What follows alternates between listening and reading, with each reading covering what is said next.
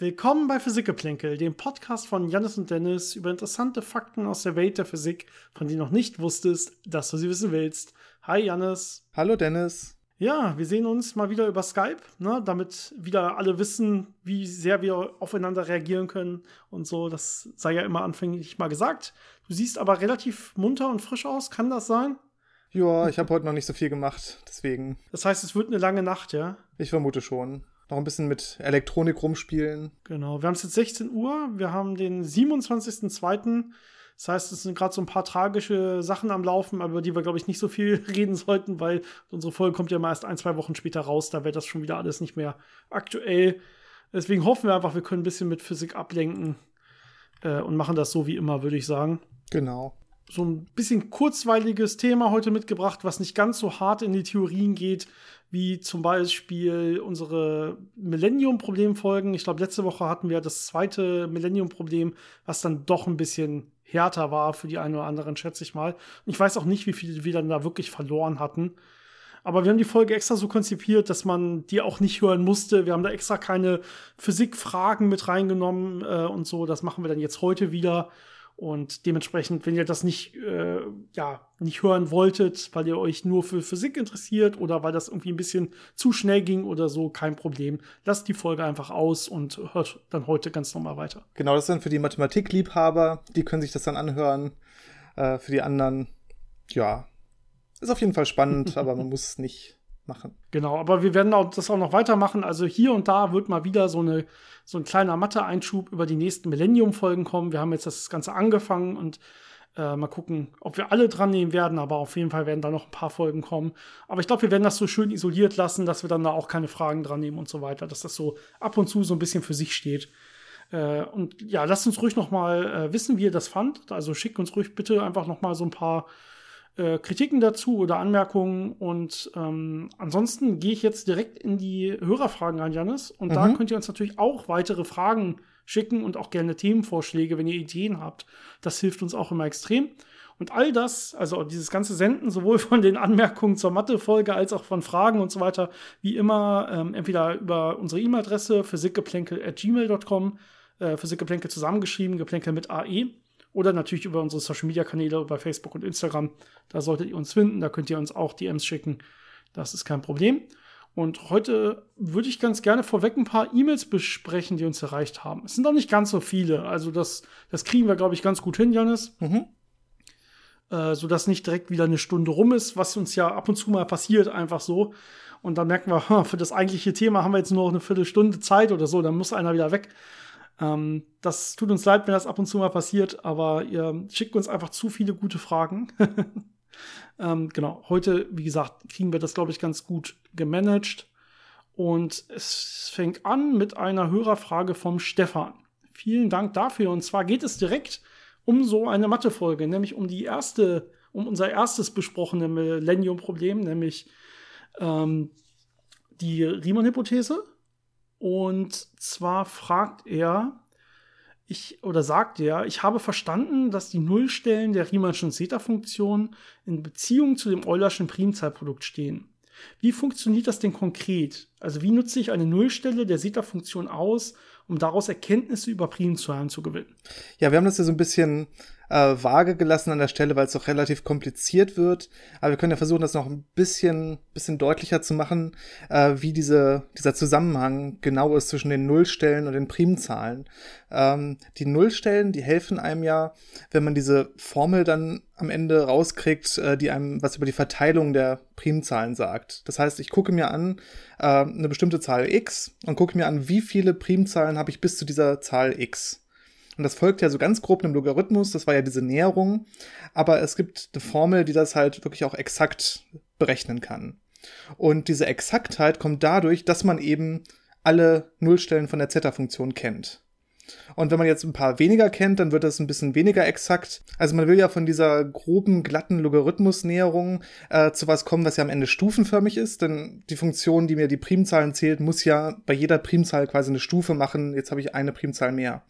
Und die Genauigkeit dieser Stufen, also diese Tiefe dieser Stufen, das ist halt, wie viel Information ich mit diesen Nullstellen von der Zeta-Funktion da reinstecke. Es ist so ein bisschen Man kennt das vielleicht, wenn man im technischen Bereich mal was gemacht hat mit Signalen, mit Fourier-Transformationen von so Rechtecksignalen, dann kann ich das ja durch Sinusfunktionen, also durch Wellenfunktionen annähern, indem ich die überlagere. Und je mehr ich dann nehme, desto näher sieht das dann am Ende wie so eine Stufe, wie so ein Rechteck aus, hat dann aber immer noch so ein bisschen Oszillationen an den Kanten und Ecken. Und so ungefähr kann man sich das auch vorstellen, dass man diese Stufenfunktion, die einem die Primzahlen gibt, annähert, und je mehr Nullstellen man da reinsteckt, desto genauer wird das dann.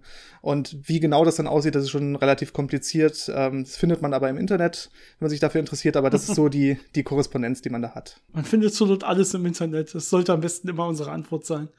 Google doch einfach. Sehr schön. Es gibt ja, wir haben teilweise auch Probleme oder Sachen, über die wir reden oder wo wir nachdenken, wo Google schon an seine Grenzen stößt. Das fällt einem auch, ja, gerade okay, wenn man in der Forschung ist, fällt einem das öfter auf, dass man da Fragen oder Probleme hat und dann findet man nicht mehr so viel. Ja, dann haben wir ein paar Fragen bekommen zum James-Webb-Teleskop. Vielleicht können wir da einfach mal anfangen mit allgemein so einem kleinen Status-Update. Das beantwortet bestimmt schon so ein paar der Fragen mit und ich gucke dann einfach, was noch übergeblieben ist. Ja, vielleicht ganz kurz noch einen Einschub zum James-Webb-Teleskop. Da haben wir ja schon drüber erzählt, wie das aussieht, wie toll das ist, was das macht. Jetzt ist man mittlerweile auf dem Stand angekommen, dass man diese ganzen einzelnen Spiegelelemente, die ja dieses erste Bild erzeugt haben, was aus ganz vielen Lichtpunkten bestand, dass man die jetzt ausgerichtet hat, dass da wirklich ein Lichtpunkt pro Stern am Ende rauskommt. Also so, wie man das normalerweise haben möchte. Hört sich sinnvoll an. Ist auf jeden Fall sinnvoll. Und ein Trick, den man dazu benutzt hat, um das vernünftig auszurichten, ist, dass man einen kleinen Laser an Bord hat, der dann auf diese Spiegel drauf leuchtet und einem so ein Referenzsignal quasi gibt. Und dann hat man sogenannte Wellenfrontsensoren, die dann gucken, quasi wie lange braucht das Licht von dem Spiegel bis zu einem Teil von so einem Wellenfrontsensor und bis zu einem anderen Teil. Und dann kann ich gucken, wie sind die dejustiert und kann die dann nach und nach in ihre endgültige Position bringen. Und das auf eine sehr, sehr große Genauigkeit. So, dass dann alle gleich ausgerichtet sind, wie du gesagt hast, ne? Man will ja einen Stern nur einmal sehen und nicht irgendwelche Fake-Signale, Ghost-Signale noch irgendwo drin haben nachher. Genau. Eine Sache, die noch offen geblieben ist, ist in der Mail vom André. Und der schreibt über das James-Webb-Teleskop die Frage, wenn wir jetzt immer weiter zurückblicken in der Zeit, so wie es Hubble gemacht hat und das James-Webb-Teleskop jetzt machen wird, dann kommt man doch irgendwann an eine räumlich-zeitliche Grenze, an der es egal wäre, in welche Richtung man blickt, weil das Ergebnis dasselbe wäre. Ist dieses Sichtfeld dann in jegliche Richtung dasselbe Bild?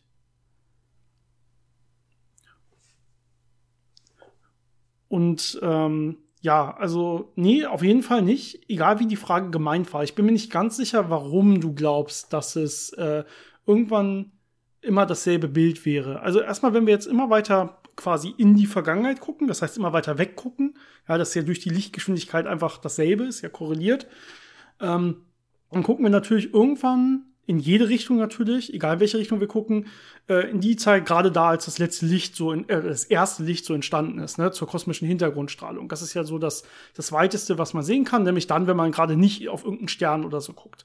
Also dann nimmt man sich meistens irgendeine Region vor, die besonders dunkel ist und probiert das dann irgendwie noch aufzulösen und dann guckt man sich halt damit diese kosmische Hintergrundstrahlung an. Die ist aber nicht überall gleich, sondern da gibt's, die spiegelt halt so ein bisschen die Schwankungen wider, ne, die dann halt diese 300.000 Jahre nach dem Urknall, sind diese Strahlen ungefähr entstanden, hatten wir öfter schon besprochen, die es da so gab, ne? So Quantenfluktuationen und so weiter, die dann da in dieser kosmischen Hintergrundstrahlung so ein bisschen wiedergespiegelt werden, als das Universum dann gerade transparent wurde für normales Licht.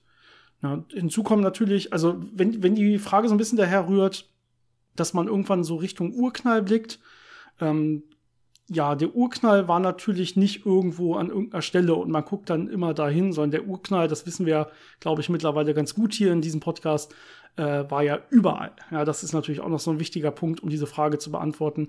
Das ist dementsprechend auch in jede Richtung, egal wohin wir gucken, wir sehen dann überall irgendwann, wenn wir weit genug weggucken, natürlich diese kosmische Hintergrundstrahlung zu uns kommen. Die nächste Frage, über die ich sprechen möchte, die kam vom Louis. Und da geht's eigentlich noch mal so ein bisschen über Mathe. Ich lese so ein bisschen raus, dass die auch von dieser Riemann-Folge so ein bisschen motiviert war, die Frage. Aber es geht dann um den Zusammenhang mit der Physik und oder beziehungsweise mit der realen Welt.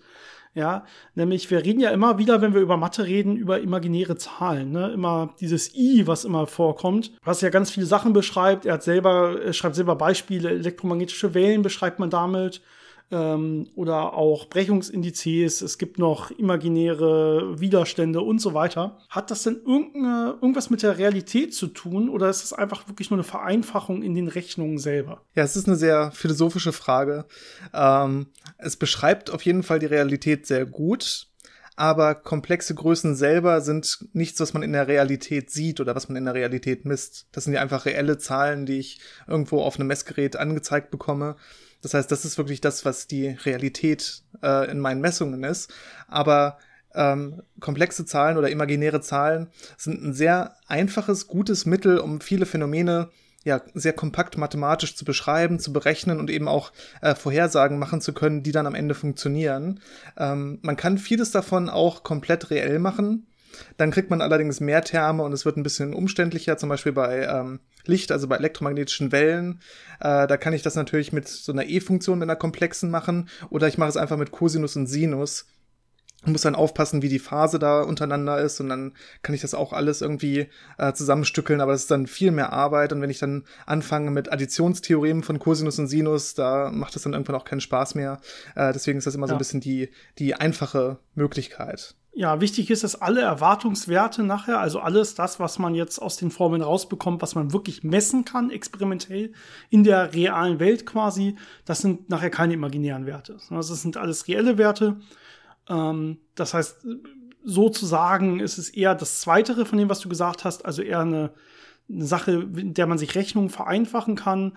Meistens wird es halt dazu genutzt, um im Prinzip Phasen anzugeben, egal von was auch immer. Ne? Stromphasen bei irgendwelchen Widerständen oder Phasen von irgendwelchen Cosinus- oder Sinuswellen bei elektromagnetischen Schwingungen oder anderen Schwingungen. Phasen lassen sich immer sehr gut darstellen, indem ich halt so ein E hoch IP zum Beispiel habe und das dann einfach laufen lasse. Das läuft dann so schön im Kreis.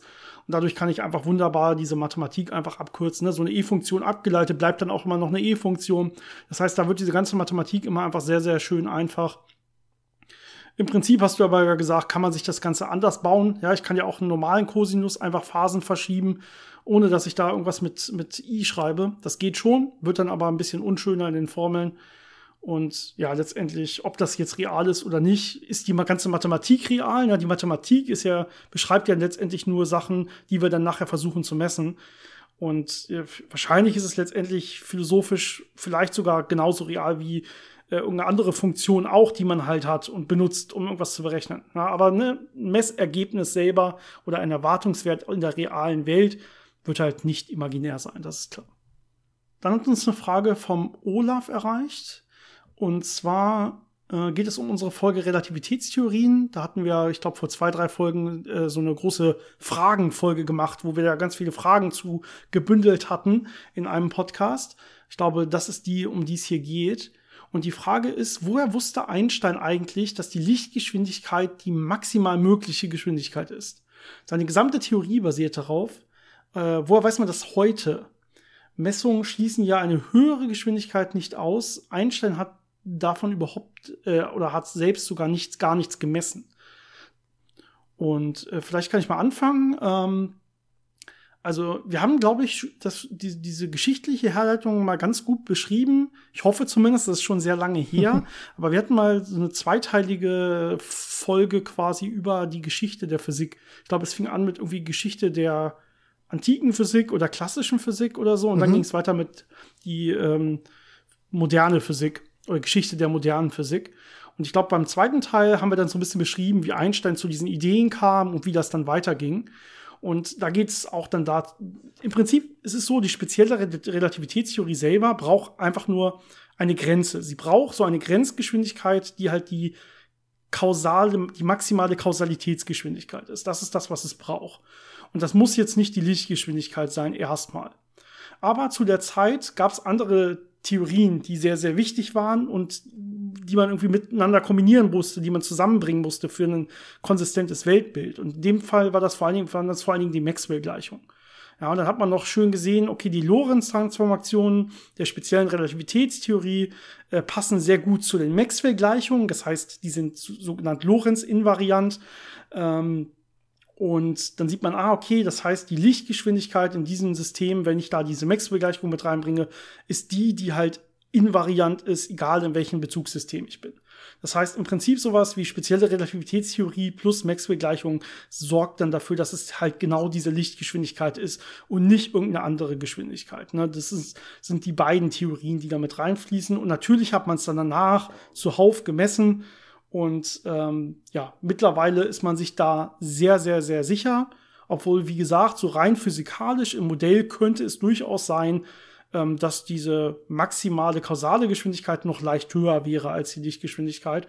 Aber ja, alle Messungen, die so gemacht werden und alle Experimente und so, gehen heutzutage davon aus, dass diese gleich sind. Und alle Messungen, die man mit Licht macht, vor allem gehen davon aus, dass halt Licht unabhängig ist vom Bezugssystem. Das ist ganz wichtig. Und diese Messungen sind ja alle extrem genau nochmal bestätigt. Ja, das heißt, das ist schon wirklich sehr, sehr gut eigentlich die Evidenz dafür, dass das mittlerweile wirklich auf jeden Fall so ist. Ja, man darf da nicht vergessen, Messungen der Lichtgeschwindigkeit waren natürlich am Anfang wirklich Experimente, wo man geguckt hat, wie schnell ist das Licht. Aber was wir jetzt meinen, wenn wir sagen, die Lichtgeschwindigkeit wurde immer wieder gemessen und bestätigt, das ist ja auch alles das, was einfach darauf basiert, dass die Lichtgeschwindigkeit eben konstant ist und diesen Wert hat und die maximale Geschwindigkeit ist. Und dann kann man sich Teilchenbeschleuniger angucken, man kann sich jedes Experiment in der Quantenoptik angucken, wo ich ja Licht mit Materie interagieren lasse. Und all die Sachen basieren ja darauf, die ganzen extrem präzisen Vorhersagen und Messungen basieren darauf, dass die Lichtgeschwindigkeit konstant ist und den Wert hat. Und ich kann das alles messen und bestätigen, dass das passt. Das heißt, alles, was wir in den letzten knapp 100 Jahren an Experimenten und so gemacht haben, bestätigt diese Annahme, dieses Postulat, dass die Lichtgeschwindigkeit konstant ist und die höchste Informationsgeschwindigkeit ist. Und solange man da jetzt kein gutes Gegenbeispiel findet, scheint es ja das Richtige zu sein.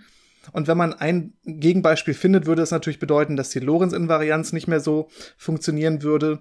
Das heißt, man müsste eine Erklärung finden, warum alles, was wir gemessen haben, so extrem gut mit dieser Lorentz-Invarianz und mit der Lichtgeschwindigkeit passt und es trotzdem Verletzungen davon gibt. Und auch da gibt es natürlich Theorien und Modelle, die das dann versuchen zu erweitern oder einzubauen.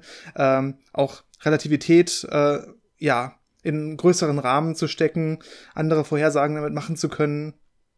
Aber bisher hat man diese Verletzungen von der Lorentz-Invarianz auch noch nicht gefunden und deswegen scheint das eine sehr, sehr gute, damals vor allem natürlich aus den vergangenen Messungen und Intuition und so ein bisschen Logik begründete Annahme zu sein, die sehr gut passt.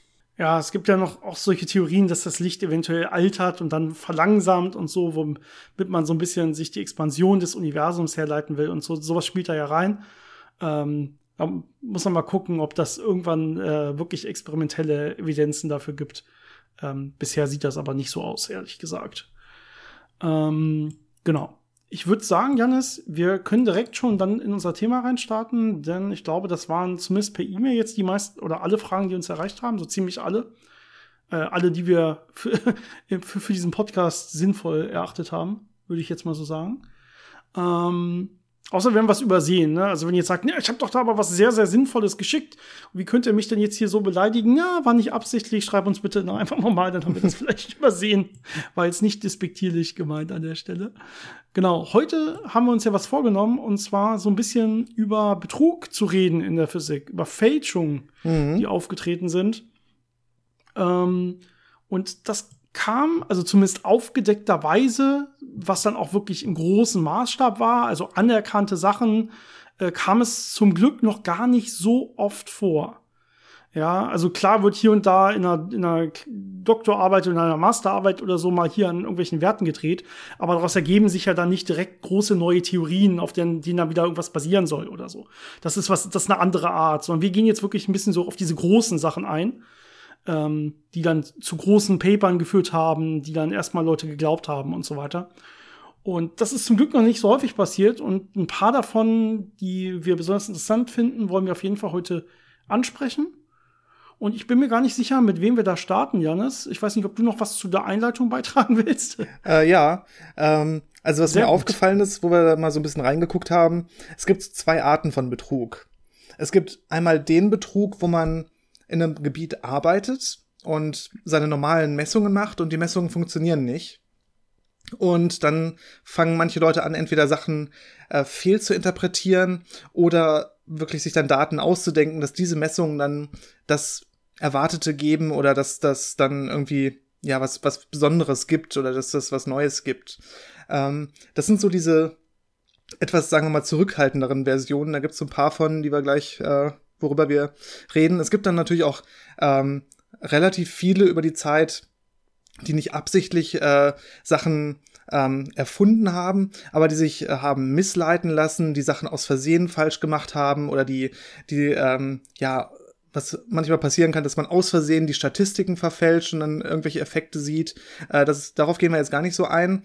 Aber sowas passiert natürlich auch, wird meistens aber dann mit der Zeit herausgefunden durch Reproduktion und dann wird das irgendwann vergessen. Hier wollen wir natürlich auf die eingehen, die wirklich bewusst betrogen haben, nach allem, was man weiß.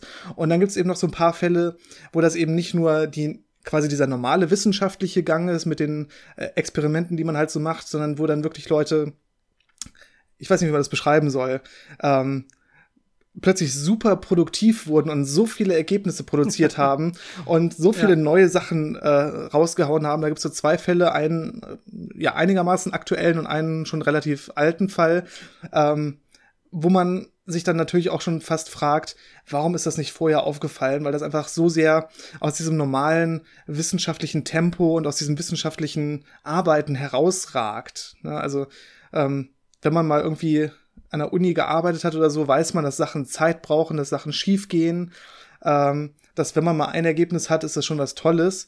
Und wenn dann jemand ankommt, der ein besonderes Ergebnis nach dem anderen produziert, wo man dann auch nicht mal wirklich sieht, wie ist das zustande gekommen, also da muss man schon sehr, sehr misstrauisch werden. Und mit einem Fall, wo das auch schon eher eklatant war, also wo es schon sehr starke Behauptungen waren, die sich dann als falsch herausgestellt haben, können wir jetzt mal anfangen. Es ist schon ein bisschen her, da geht es um Emil Rupp, der, ich glaube, in den 30er Jahren faszinierende Entdeckungen gemacht hat zu sogenannten Kanalstrahlen. Ja, genau, 20er und 30er, glaube ich, fing so 26 an und ich glaube, in seiner Habilitation hat er, glaube ich, viel über Kanalstrahlen gemacht, also so positive Ionenstrahlen. Die wurden früher Kanalstrahlen genannt und so Interferenzuntersuchungen damit und so weiter. Und wie du gerade gesagt hast, ne, da mittlerweile ist eigentlich da bekannt, dass er bei sehr, sehr, sehr vielen Sachen da eigentlich gefälscht hat, also bei seinen Experimenten. Früher war das überhaupt nicht so, sondern er war wirklich einer der anerkanntesten, bekanntesten deutschen Physiker seiner Zeit. Ähnlich zu der Zeit wie ja auch Albert Einstein, der wirklich groß war. Und Einstein hat auch viel von ihm quasi übernommen, viel kommentiert, was er gemacht hat. Vor allem, weil er auch viel Experimente im Prinzip zu den Theorien gemacht hat, die Einstein aufgestellt hat. Also Einstein hat viel als theoretischer Physiker gearbeitet, natürlich dann Theorien aufgestellt und so weiter. Und Rupp hat dann immer probiert, hier und da Experimente dazu zu machen. Und die haben dann meist ganz gut gepasst zu dem, was Einstein vorher gesagt hat. Gerade so was Quantenmechanik angeht, ne? Genau. Und Einstein hat da meistens gesagt, guck mal, hier, der bestätigt meine Theorien, das passt ganz gut, der muss da schon recht haben, da müssen wir nicht näher hingucken, bis es dann immer mehr zu Unstimmigkeiten kam, also immer mehr zu Sachen, wo man eigentlich sagt, das kann der doch gar nicht in diesem Labor gemacht haben oder das passt ja überhaupt nicht zu seinen anderen Arbeiten oder zu der aktuellen Zeit und so weiter, wo dann selbst Einstein hier und da ein bisschen hellhörig wurde. Und man hat dann irgendwann angefangen, immer näher hinzugucken quasi und immer dann doch genauer auf diese herausragenden experimentellen Fähigkeiten wirklich einzugehen. Wie gesagt, weil der hat so viel da produziert und gemacht, dass man echt dachte, der ist wirklich extrem begabt, was das Experimentelle anging. Genau, zum Beispiel hat er dann behauptet, dass er Protonen beschleunigt hat und damit Positronen erzeugt hat. Und wir wissen ja, Positronen haben eine Masse von 511 Kiloelektronenvolt, genauso viel wie ein Elektron. Das heißt, er hätte dann dieses Proton mit 500 Kilovolt, also mit einer wahnsinnig hohen Spannung, beschleunigen müssen, um da Positronen herzustellen. Und dann ist Kollegen aufgefallen, Moment, aber das kann seine Apparatur doch gar nicht. Das würde überhaupt nicht funktionieren. Wie will er das gemacht haben? Ne, das sind so diese, auf Englisch würde man sagen, Sanity-Checks. Macht das überhaupt ganz grob betrachtet Sinn? Und da ist das schon gescheitert. Und dann kam das alles raus. Und das ging dann. Es war sogar so, dass erst ein paar Jahre vorher das Positron wirklich entdeckt wurde. Und er quasi der Erste war, der da jetzt einen Haufen neuer Experimente am Positron quasi veröffentlicht hat. Ja, das hat ihn dann auch wieder als extrem guten Experimentalphysiker ausgezeichnet, wie er nach so kurzer Zeit so viele Experimente an diesem neuen Teilchen machen konnte, bis man sich, wie du gesagt hast, überlegt hat, der kann das doch gar nicht erzeugen, der hat doch gar nicht die Energien dafür. Ja, da fällt man dann natürlich dann schon auf. Ja, und dann ging das noch in eine ganz andere Richtung. Dann gab es da psychologische Gutachten über seinen Zustand, die dann erklären sollten, dass das quasi, dass er gar nichts dafür konnte und dass das dann alles in so eine Art Traum sich ausgedacht hat.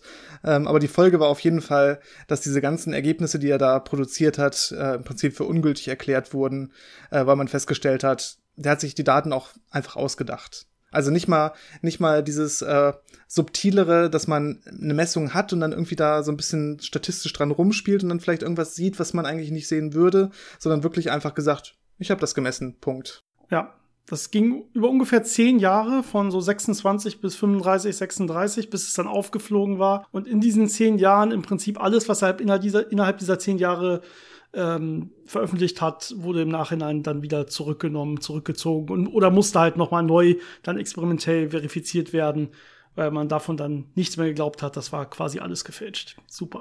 Ja, so ein bisschen anderes Beispiel, was ich eben erwähnt habe, dieses sich selbst betrügen, vielleicht auch andere betrügen, aber vor allem sich selbst, war auch sogar noch ein bisschen früher, so um 1900 rum.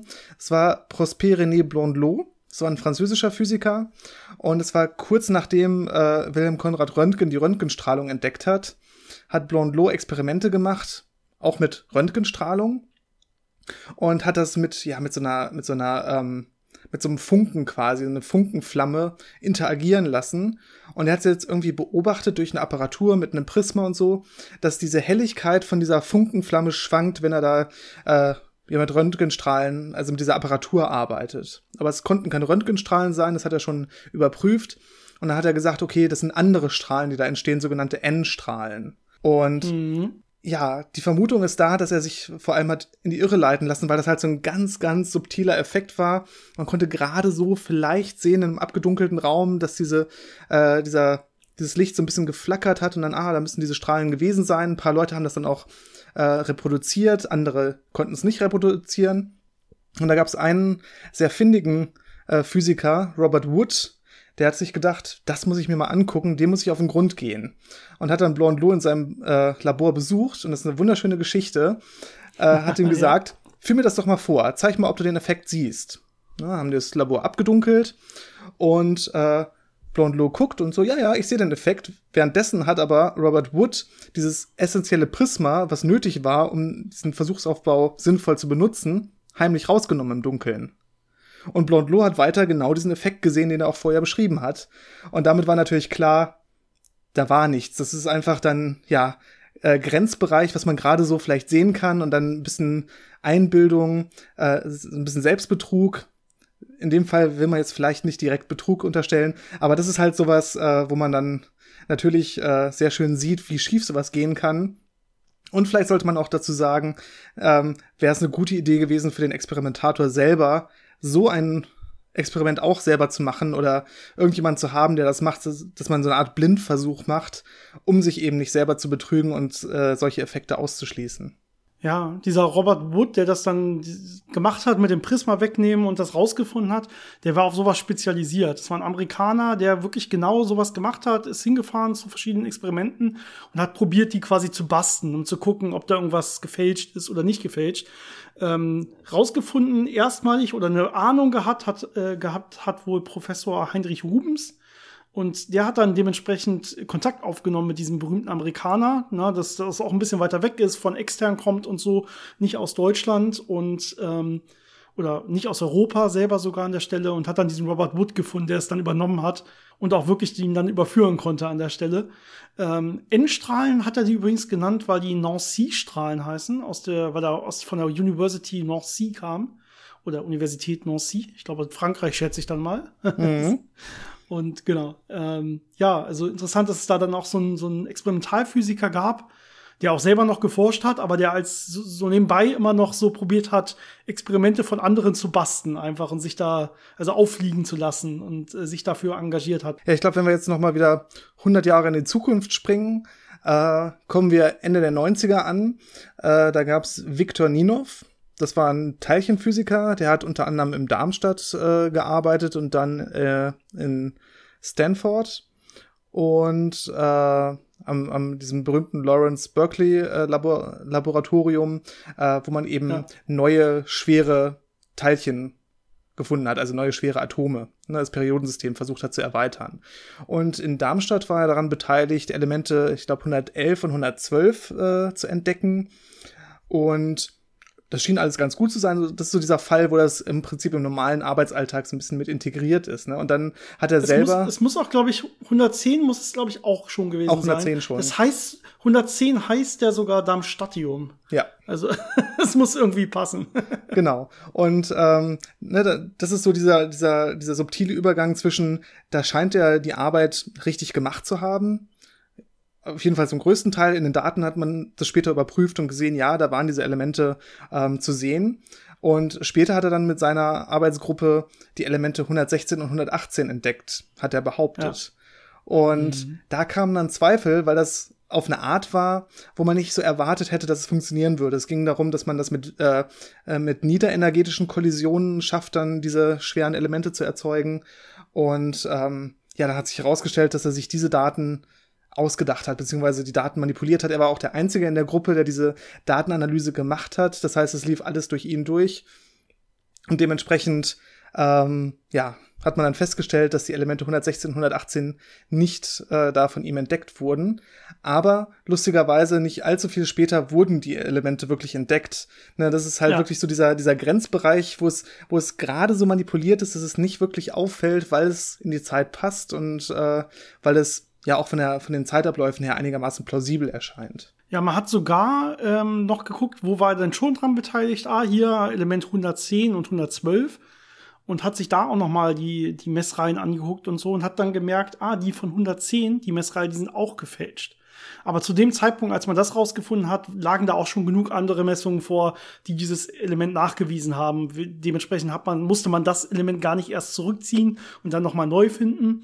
Aber auch da waren wohl seine Messreihen, die er dazu beigetragen hatte, in Darmstadt gefälscht. Aber es ist natürlich tragisch, wenn man das auch so hätte schaffen können und dass dann sowas passiert. Ne? Das ist schon, das ist halt nicht so weit weg von dem Erfolg wie andere Sachen. Es gab dann diesen Fall von Russi Talejakan, der behauptet hat, er hat Fusion, also nukleare Fusion erzeugt in Wasser mit Hilfe von kleinen Luftbläschen, die quasi implodieren, also mit Ultraschall generierte Luftbläschen implodieren und sollen dann die Bedingungen erzeugen, dass man eben Kernfusion erreichen kann. Und da gab es dann natürlich auch dieses Debunking, also Leute, die das dann versucht haben nachzustellen und es hat alles nicht funktioniert und es gibt keine Hinweise darauf, dass das funktioniert haben könnte.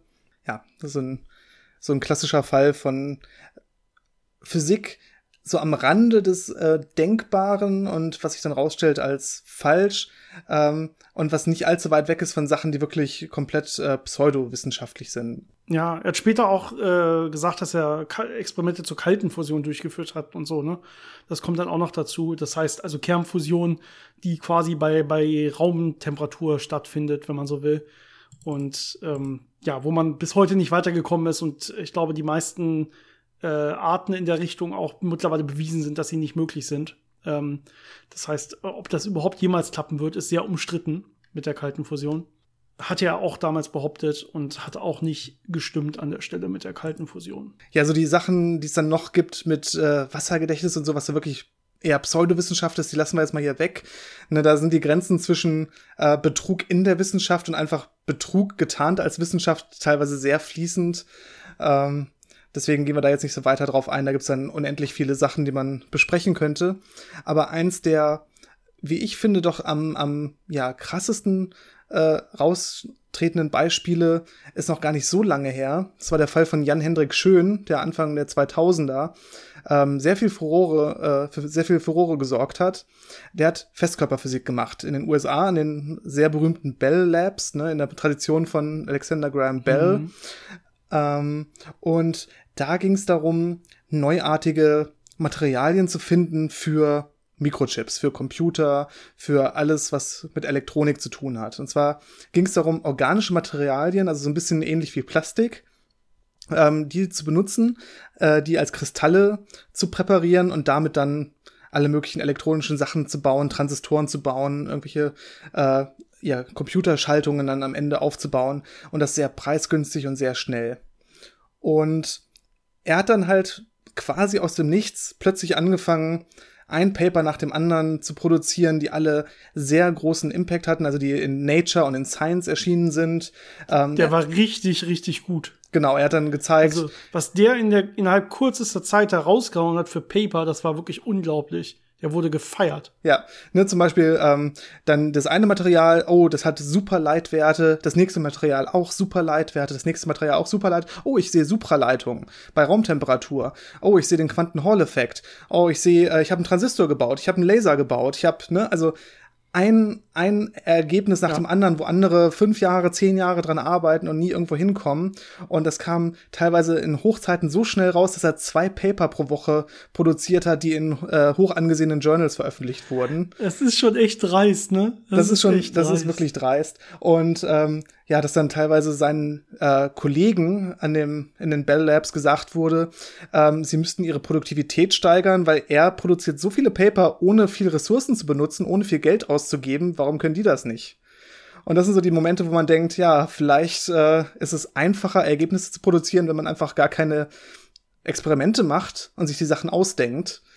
Und das, die Dreistigkeit, also es ging ja so weit, dass Kollegen dann teilweise gesagt haben, oh, dein Histogramm, das sieht ja aus wie eine perfekte Gaußkurve. Ist das nicht ein bisschen zu perfekt? Und hat er gesagt, oh ja, da ist mir ein Fehler unterlaufen. Ich messe das nochmal nach, kam 3 Tage später wieder mit einem etwas unsymmetrischeren Histogramm. Oder die Messung, ja, der Wert stimmt doch nicht, das ist doch eine Größenordnung zu klein. Ja, ich messe das nochmal nach, und dann war es plötzlich die Größenordnung größer. Oder die Linie sieht ein bisschen glatt aus für eine Messung. Sicher, dass das richtig ist? Ah, nee, da habe ich irgendwas falsch gemacht. Und dann kam er ein paar Tage später mit einer etwas rauschigeren Messung wieder. Na, also dieses plötzliche, ja, immer auf die Kritiken und auf die Fragen einzugehen mit, ich habe ein Experiment gemacht, das genau das bestätigt hat. Wenn man schon mal selber im Labor stand, weiß man, wenn ich irgendwas nochmal messen möchte, dann stehe ich 3 Wochen später immer noch da und irgendwas funktioniert nicht und ich kriege kein Ergebnis raus. Also diese Leichtigkeit, mit der er wirklich jedes Ergebnis produzieren konnte, ist auch schon so ein bisschen auffällig. Und wirklich aufgeflogen ist es dann durch, ich will nicht sagen durch elementare Fehler von ihm, aber dann ist Leuten aufgefallen, dass in verschiedenen Publikationen, in unterschiedlichen Journals, über unterschiedliche Materialien exakt die gleiche Messkurve mit exakt den gleichen Rauschartefakten zu sehen war. Und sowas ist, ja, das ist was einfach statistisch gesehen nicht passieren kann. Und da war dann klar, hier läuft irgendwas gehörig falsch. Und dann ist das nach und nach rausgekommen. Und dann ist wirklich auch rausgekommen, dass alles, was er da produziert hat, im Prinzip vollständig ausgedacht war und er nichts von dem erreicht hat. Leute haben dann versucht, natürlich die Sachen zu reproduzieren, haben da sehr viel Zeit mit vergeudet, was nie hätte funktionieren können. Also es war schon ein sehr, sehr großer, ja, negativer Einfluss auf gerade diesen Bereich der Physik. Und es ist schon sehr tragisch, wenn man bedenkt, dass er derzeit als einer der Nobelpreisanwärter gehandelt wurde, auf Grundlage von einfach sich Daten auszudenken. Ja, er hat auch einen Haufen Preise bekommen, ne? Also er hat 1997 promoviert, und diese ganzen Paper wurden dann, wie du gesagt hast, Woche für Woche rausgehauen, so im Jahr 2000, 2001, da war so die Hochzeit, und bis man dann so Ende 2002 dann gemerkt hat, dass das alles nicht passt und das Ganze dann aufgeflogen ist. Und dann ist natürlich alles zusammengebrochen. Da hat man ihm seinen Doktortitel wieder aberkannt wegen unwürdigem Verhalten, und er musste dann die ganzen Preise, die er 2001 dann bekommen hatte, schon alle oder die meisten davon wieder zurückgeben oder wurden ihm wieder aberkannt und so weiter. Das heißt, so 2 Jahre später ist das Ganze dann doch aufgeflogen. Aber seien wir mal ehrlich, bei dem, was du gerade alles erzählt hast, das hätte auch gerade so Leuten, die direkt in dem Feld arbeiten als Partner oder als Kollegen, denen hätte das durchaus vorher auffallen können. Wenn es das, ist auch einigen so Kollegen passiert. Aufgefallen, nicht direkt, glaube ich, bei ihm am Institut, aber in anderen Gruppen und auch sonst in anderen Bereichen ist das schon aufgefallen. Aber es gab halt genug, die da drauf eingestiegen sind, auch gerade so, ja, die populäreren Organisationen und Medien, die nicht wirklich in diesen Themen so stark drin waren, die haben das dann eher geglaubt. Kollegen waren da kritisch. Auch, was ich gesagt habe, diese Sanity-Checks, dass da Sachen berichtet wurden. Ich habe irgendwie einen ganz kleinen Spalt, wo ich eine Spannung anlege, aber die wäre so hoch, dass es alles einfach evaporieren würde. Oder Effekte, die auf quasi einem Millimeter Abstand viel stärker sind als auf 10 Nanometern, was einfach physikalisch keinen Sinn macht. Die Leute, die da wirklich nah dran waren, denen ist da schon was aufgefallen, aber natürlich die Leute, die ihn beschäftigt haben, die quasi Manager in diesen Labors, die waren natürlich einfach nur happy, dass er so viele Ergebnisse produziert hat und haben das dann anscheinend nicht hinterfragt. Und so konnte das dann, so laufen. Aber zum Glück ist es dann rausgekommen, weil das wäre echt tragisch gewesen, wenn das noch weitergegangen wäre und dann noch viel mehr drauf basiert hätte. Ja, zum Glück. Aber das ist ja wirklich unsere heutige Zeit, ne? Jahr 2000 bis 2001, 2002. Das ist wirklich hart, dass sowas zu der Zeit so in diesem Größenordnung noch passieren konnte oder kann. Und dementsprechend vielleicht auch heute noch passieren kann natürlich. Gerade wenn man eher weniger hinguckt oder wenn die Experimente, die irgendwo getätigt werden, einen bestätigt, ne? Wenn man selber gerade Theorien dazu gemacht hat oder selber in derselben Richtung forscht oder so. Das heißt, man muss wirklich immer daran denken, dass man auch dann kritisch bleibt, wenn einem das gefällt, was irgendein anderer gerade entdeckt hat. Und dass man immer auch dann probiert, das Ganze nochmal zu reproduzieren, sich die Messdaten genauer anzugucken und so weiter. Genau, und nicht mal mit der Unterstellung, dass er jemand betrügen will, aber Fehler passieren ja einfach, Interpretationen können falsch sein oder Daten können aus Versehen falsch ausgewertet werden. Deswegen ist es immer wichtig, dass man da so eine gesunde Portion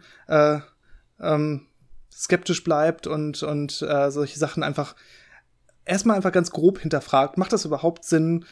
Ne, passt das so ganz grob von den Energien und von solchen Größen, die daran beteiligt sind? Und ja, das ist, glaube ich, das, was wenigstens da sein sollte. Ja, Fehler passieren ja eh immer, ne? Da wäre die Liste ja unendlich lang. Auch in Papern, die veröffentlicht sind. Man findet dann ja immer wieder danach dann auch irgendwelche Sachen, die dagegen sprechen, kann das nicht reproduzieren und so weiter. Aber das sind halt keine vorsätzlichen Täuschungen, die man da macht an der Stelle.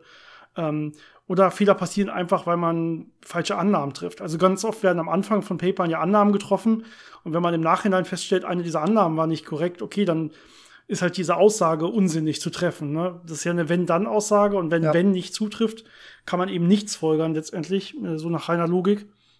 Und das passiert halt auch häufiger. Wie gesagt, ne, das ist aber was ganz anderes, als wenn sich wirklich jemand hinsetzt und vorsätzlich versucht, solche Messergebnisse zu fälschen. Zum Glück muss man aber sagen, dass es in der Experimentalphysik immer noch oder schon immer eigentlich relativ schwierig war. Deswegen haben wir ja auch nur relativ wenige Beispiele gefunden, die zumindest dann zu solchen großen Papern und solchen und zu solchen bekannten Physikern nachher geführt haben, zumindest während dieser Zeit. Ich glaube durchaus, dass das teilweise in anderen Wissenschaften noch deutlich einfacher und deutlich häufiger passieren kann, dass man wirklich irgendwelche Studien oder so einfach fälscht oder ein bisschen verändert oder mit irgendwelchen statistischen Tricks oder so arbeitet, was teilweise bei so relativ konkreten Zahlen in der Physik ein bisschen schwieriger ist, als in anderen Gebieten einfach. Da haben einfach andere Gebiete Probleme, die Physik so nicht hat, dadurch, dass man halt theoretisch exakte Messungen hat mit exakten Messwerten, die man dann versucht zu messen. Genau, wenn ich einen Laser baue, entweder der funktioniert oder der funktioniert nicht, da kann ich dann nicht so viel tricksen. Aber so eine Studie, wo ich 10 Leute befragt habe, da kann ich ja alles behaupten, was die gesagt haben oder so. Also da hat man wesentlich mehr Probleme, sowas dann wirklich nachzuvollziehen. Ja, man kann mit ganz vielen psychologischen, also sobald Menschen involviert sind, kannst du halt zum Beispiel mit psychologischen Tricks arbeiten und so weiter. Das kannst du nicht, wenn du die Natur direkt befragst. Das ist einfach ein Vorteil. Wenn ich eine Messung mache an der Natur selber, dann zeigt mir mein Messgerät entweder 5 oder 10 oder so. Aber das wird nicht dadurch beeinflusst, in welcher Stimmung die Natur gerade war normalerweise. Das ist so ein bisschen ein Vorteil, den man da hat. Deswegen ist es ein bisschen schwieriger, irgendwas wirklich im großen Stil zumindest zu fälschen. Aber wie gesagt, so kleine Fälschungen für irgendeine Masterarbeit, Ergebnis oder so, ich glaube, das kommt auch heutzutage immer mal wieder vor, führt halt aber nicht zu großen Umwälzungen oder zu großen Papern zum Glück. Und meistens ist es dann nur das, was wir auch schon in dem einen Fall hatten, nämlich man erschummelt sich Ergebnisse, wo man eh schon weiß, dass sie eigentlich da sein müssten und andere haben das quasi schon vorher mal gezeigt. Das heißt, in Wirklichkeit schummelt man nicht in der Physik selber, sondern man nimmt sich quasi Arbeit ab durch das Schummeln. Das ist vielleicht nochmal eine andere Art, die natürlich bestimmt deutlich häufiger vorkommt.